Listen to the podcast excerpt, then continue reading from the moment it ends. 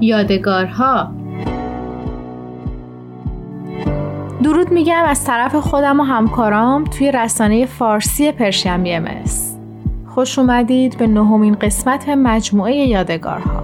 از اونجایی که هفته گذشته در حساس ترین قسمت داستان برنامهمون به پایان رسیده بود شاید بد نباشه یه مروری کنیم بر آنچه که گذشت و همراه هم ادامه ماجرا رو بشنویم.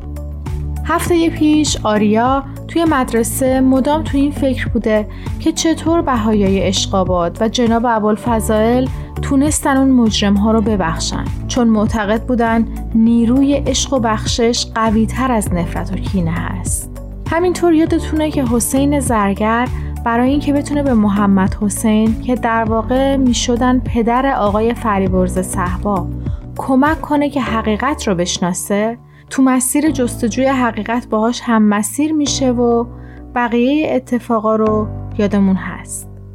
در حالی که توی همین فکرها بوده موقعیتی پیش میاد که انگار آریا باید به صورت عملی تصمیم بگیره که در برابر کسی که ظلم می‌کنه چطور باید رفتار کنه. پسر کلاس ششمی که غلام حسین دوست صمیمی آریا رو مسخره می‌کنه و بهش میگه حق نداری بیای توی حیات چون سر و وضع و ظاهر مناسبی نداری و باعث میشه که غمی تو قلب غلام حسین بشینه. و حالا آریایی که به سختی قدش تا شونه پسرک کلاس ششمی می‌رسیده الان با فاصله خیلی کم جلوش ایستاده و ادامه ماجرا.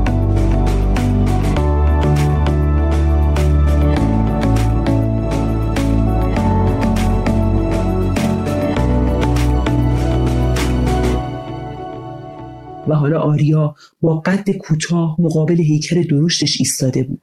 به سرک داد زد. ها چی شد؟ ترسیدی؟ با تو کاری ندارم. فقط اون عقب افتاده رو بفرست بره بالا. آریا هنوز آماده نبود. به زمان بیشتری برای فکر کردن نیاز داشت. آیا راه درست این بود که سکوت کنه و بذاره که غلام حسین با چشمای اشکالود بره طبقه بالا؟ آیا اینطوری باعث نمی‌شد پسرک برای آینده هم به همین روشش ادامه بده؟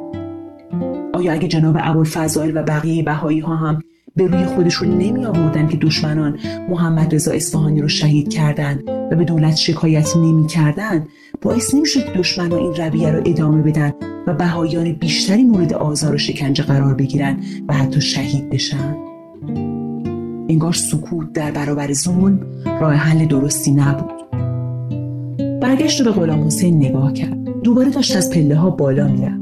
دوباره عصبانی شد. شاید بهتر بود یک نفر پسرک درشت هیکل خودخواه رو سر جای خودش بشونه. می‌تونست بگه تو چی کاری که برای بقیه تصمیم می‌گیری؟ تو حق نداری به غلام حسین دستور بدی.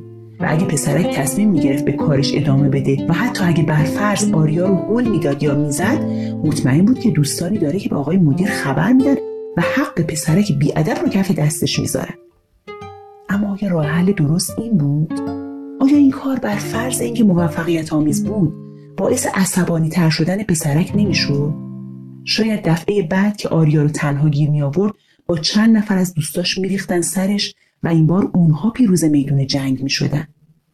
از همه اینها مهمتر آیا این کارها باعث می شد که پسرک متوجه اشتباهش بشه و دیگه اون کارها رو تکرار نکنه؟ درست مثل ماجرای جناب ابوالفضائل اگه بهایی ها هم با خودشون می‌گفتن حالا که اونا جناب محمد رضا اصفهانی رو شهید کردن ما هم خدمتشون می‌رسیم و اینطوری اونها هم انتقام می‌گرفتن واقعا چه اتفاقی میافتاد؟ آیا یه جنگ و دعوای اساسی راه نمیافتاد؟ از اون مهمتر آیا دشمنان به خطاشون پی میبردن؟ و آیا دولت و مردم روسیه تعالیم حضرت بهاءالله رو میشناختند انگار این هم راه حل درستی نبود. باید راه دیگه هم وجود داشته باشه. راهی بر مبنای چیزایی که تا حالا یاد گرفته.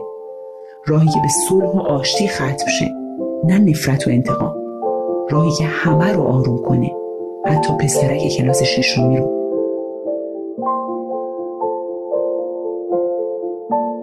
پسرک فاتحانه پشتش رو به آریا کرد و همراه دوستاش که تا حالا همراهش مقابل آریا ایستاده بودن سوت زنان دور شد. صبر کن کارت دارم. صدای بلند آریا پسرک ششمی رو متوقف کرد. حتی غلام حسین از شنیدن صدای آریا ایستاد و با تعجب برگشت. پسرک با لبخندی تمسخرآمیز جلو اومد و باز گفت بفرمایید در خدمتم آریا که فهمیده بود کمی بلند صحبت کرده سعی کرد به حرف بابا عمل کنه بابا همیشه می‌گفت در مقابل کسی که عصبانیه باید سه تا صفت داشته باشی آروم مهربون اما منطقی. به نظر می رسید پسرک ششمی الان کمی عصبانیه. صداش رو آرومتر کرد و گفت اینجا مدرسه است و ما همه دانش آموزی پسرک با بیتفاوتی گفت خب. آریا ادامه داد ما همه به یک اندازه حق داریم. حق داریم از کلاس ها استفاده کنیم از راه رو آبخوری و البته از حیات. هیچ کس هم نمی‌تونه بدون یه دلیل قانع کننده ما رو از این کار محروم کنه. غلام حسین هم شاگرد همین مدرسه است. درست مثل من و تو. پس نمی‌تونیم بدون دلیل از اومدن به حیات محرومش کنیم. صورت پسرک ناگهان تغییر کرد. به جای لبخند تمسخرآمیز تقریبا اخم صورتش رو پر کرد. جلوتر اومد و با دست محکم به سینه آریا کوبید و گلش داد. آریا چند قدم عقب رفت و نقش زمین شد. اصلا به تو چه جوجه زبون در آوردی واسه من؟ نمیاد تو حیات چون من میگم. اصلا تو هم از این به بعد نمیای تو حیات اگه دیدمت خدمتت می‌رسم. آریا آروم از زمین بلند شد. سینش درد می‌کرد. حس می‌کرد بعدش نمیاد گریه کنه. اما به خودش گفت آروم مهربون منطقی. عده دورشون جمع شده بودن. بعضی با تعجب بعضی با ترس و حتی بعضی با تمسخر نگاه می‌کردن. آریا لباسهاش رو تکون صداش رو صاف کرد و ادامه داد. داریم با هم صحبت می‌کنیم. دعوا نمی‌کنیم. من از دعوا خوشم نمیاد. پسرک لبخند زد. اما من خوشم میاد. الانم دومتو می‌ذاری رو کولتو میری. وگرنه کتک می‌خوری. آریا ادامه داد. اینجا مدرسه است. همه واسه درس خوندن اومدی کسی حق نداره کسی رو بزنه. مگه رینگ بوکس بازیه؟ این بار گذشت می‌کنم و آقای مدیر نمیگم که منو هل دادی. ولی اگه دوباره این کارو بکنی ناچارم با اینکه دوست ندارم شکایتش رو به دفتر مدرسه بکنم. پسرک جلوتر اومد و صاف توی چشمای آریا نگاه کرد. یقش رو گرفت و گفت ای ترسو شکایت می‌کنی؟ مرد نیستی. اگه مردی بیا با هم بجنگیم. اگه راست میگی بیا جلو.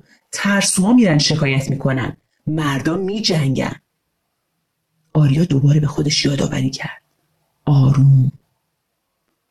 بعد در حالی که خیلی یواش دست پسرک رو از یقش جدا می‌کرد گفت شکایت کردن وقتی به ترس نداره. گاهی ما توی یه وضعیتی هستیم که نمی‌تونیم خودمون مشکل رو حل کنیم. مثلا الان تو می‌خوای منو بزنی و من دعوا کردن رو دوست ندارم. پس من نمی‌خوام تو رو بزنم. من می‌خوام صحبت کنم. بنابراین اگه تو ادامه بدی ناچارم از بقیه کمک بگیرم. درست مثل دادگاه و قاضی.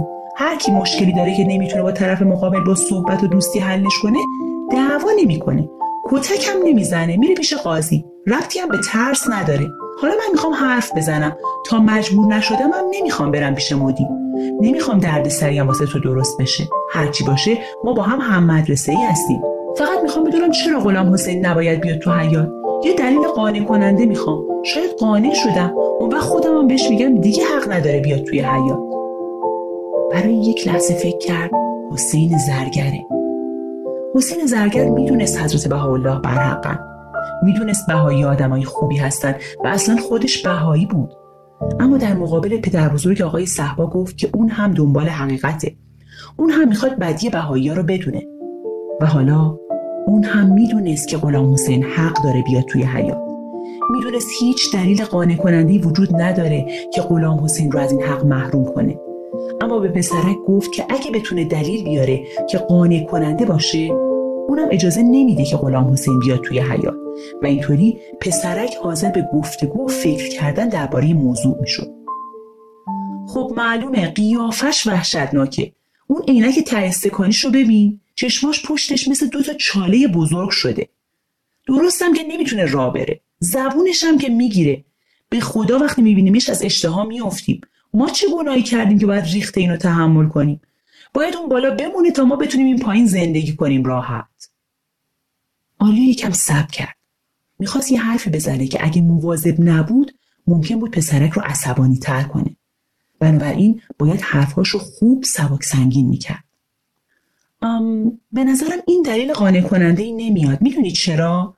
هر کدوم از ما یه ایرادایی داریم و اگه هر کس بخواد به خاطر ایرادای اون یکی نذاره بیاد توی حیات هممون باید بالا توی کلاسا بمونیم. مثلا خود تو. آریا خواست بگه چاقی ولی دنبال کرمه بهتری گشت. به نظرم یه کم اضافه وزن داری پس می‌تونم بگم من دوست ندارم تو رو ببینم و نباید تو حیات مدرسه باشیم. چشمای پسرک گرد شد. داری به من میگی چاق فکر کردی چی هستی جوشه آریا فورا گفت دقیقا همینه. من حق ندارم به تو بگم چون این عیب رو داری تو حیات نیا. چون شاید این از نظر من یه عیبه. اما به تو مربوطه نه من. و حتی شاید اصلا خودت این رو عیب ندونی. بابا و مامان تو رو دوست دارن. دوستایی داری که خوبیاتو می‌دونن و برات ارزش قائلن. برای همین من باید یاد بگیرم که همه چیز قرار نیست اونجوری باشه که من دوست دارم. اصلا به من مربوط نیست هیکل تو چه شکلیه. اون چیزی که به من مربوطه اینه که یاد بگیرم به همه آدمای اطرافم با هر شکل و قیافه احترام بذارم و دوستشون داشته باشم. پسرک پوزخندی زد و گفت خدا وکیلی تو این عقب افتاده رو دوست داری؟ آریا با لبخند به غلام حسین که هنوز روی پله ایستاده بود نگاه کرد. خیلی دوستش دارم. می‌دونی اون مهربونه. همیشه راست میگه. همیشه به من حرفای قشنگ می‌زنه. وقتی کنارش هستم اصلا عینکش حرف زدنش و مدل راه رفتنش برام مهم نیست. دوستش دارم چون خوبه چون قلب مهربونی داره چون روحش بزرگه.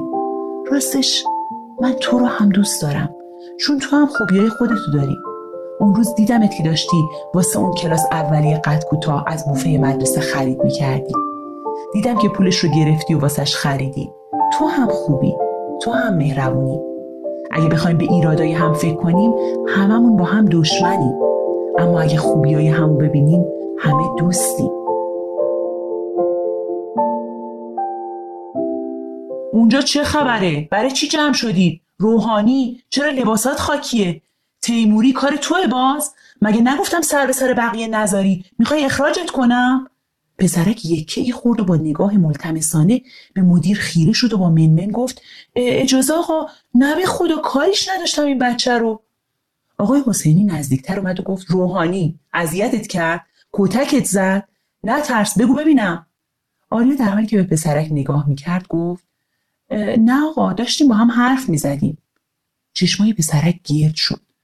شاید توقع داشت آریا بگه هلش داده. بگه که زمینش زده و بگه که سینش درد می‌کنه. اما آریا داشت فقط با لبخند بهش نگاه می‌کرد.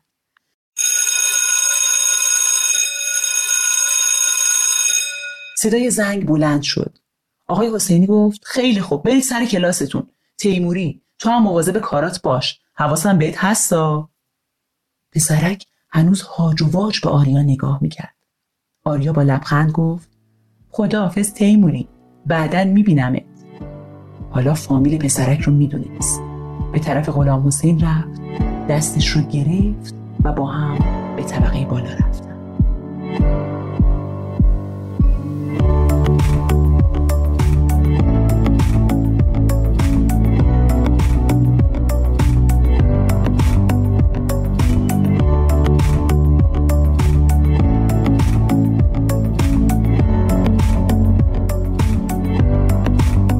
آروم مهربون منطقی. صفاتی که بابا گفته بود در مقابل کسی که عصبانیه باید داشته باشیم. کلیدی که این پایان رو برای گفتگوی آریا و تیموری رقم زد. یه جایی میخوندم که کلمه ها خیلی قدرت دارن. و اگر ما بتونیم در جای مناسب از کلمات مناسب استفاده کنیم کلماتمون تاثیرگذاریش بیشتر و بیشتر میشه. همینطور برای من قصه امروز یه درس بزرگ داشت. اینکه چطور ما از چیزایی که دیدیم و شنیدیم و یاد گرفتیم بتونیم تو اطرافمون تأثیر مثبت بذاریم. و این طبق آخرین نظریه یونسکو تعریفی از سواد هست. مثل آریا که قصه حسین زرگر یا سایر بهایی اشقابات رو تو زندگی خودش پیاده کرده تا هفته دیگه به خدا میسپارم.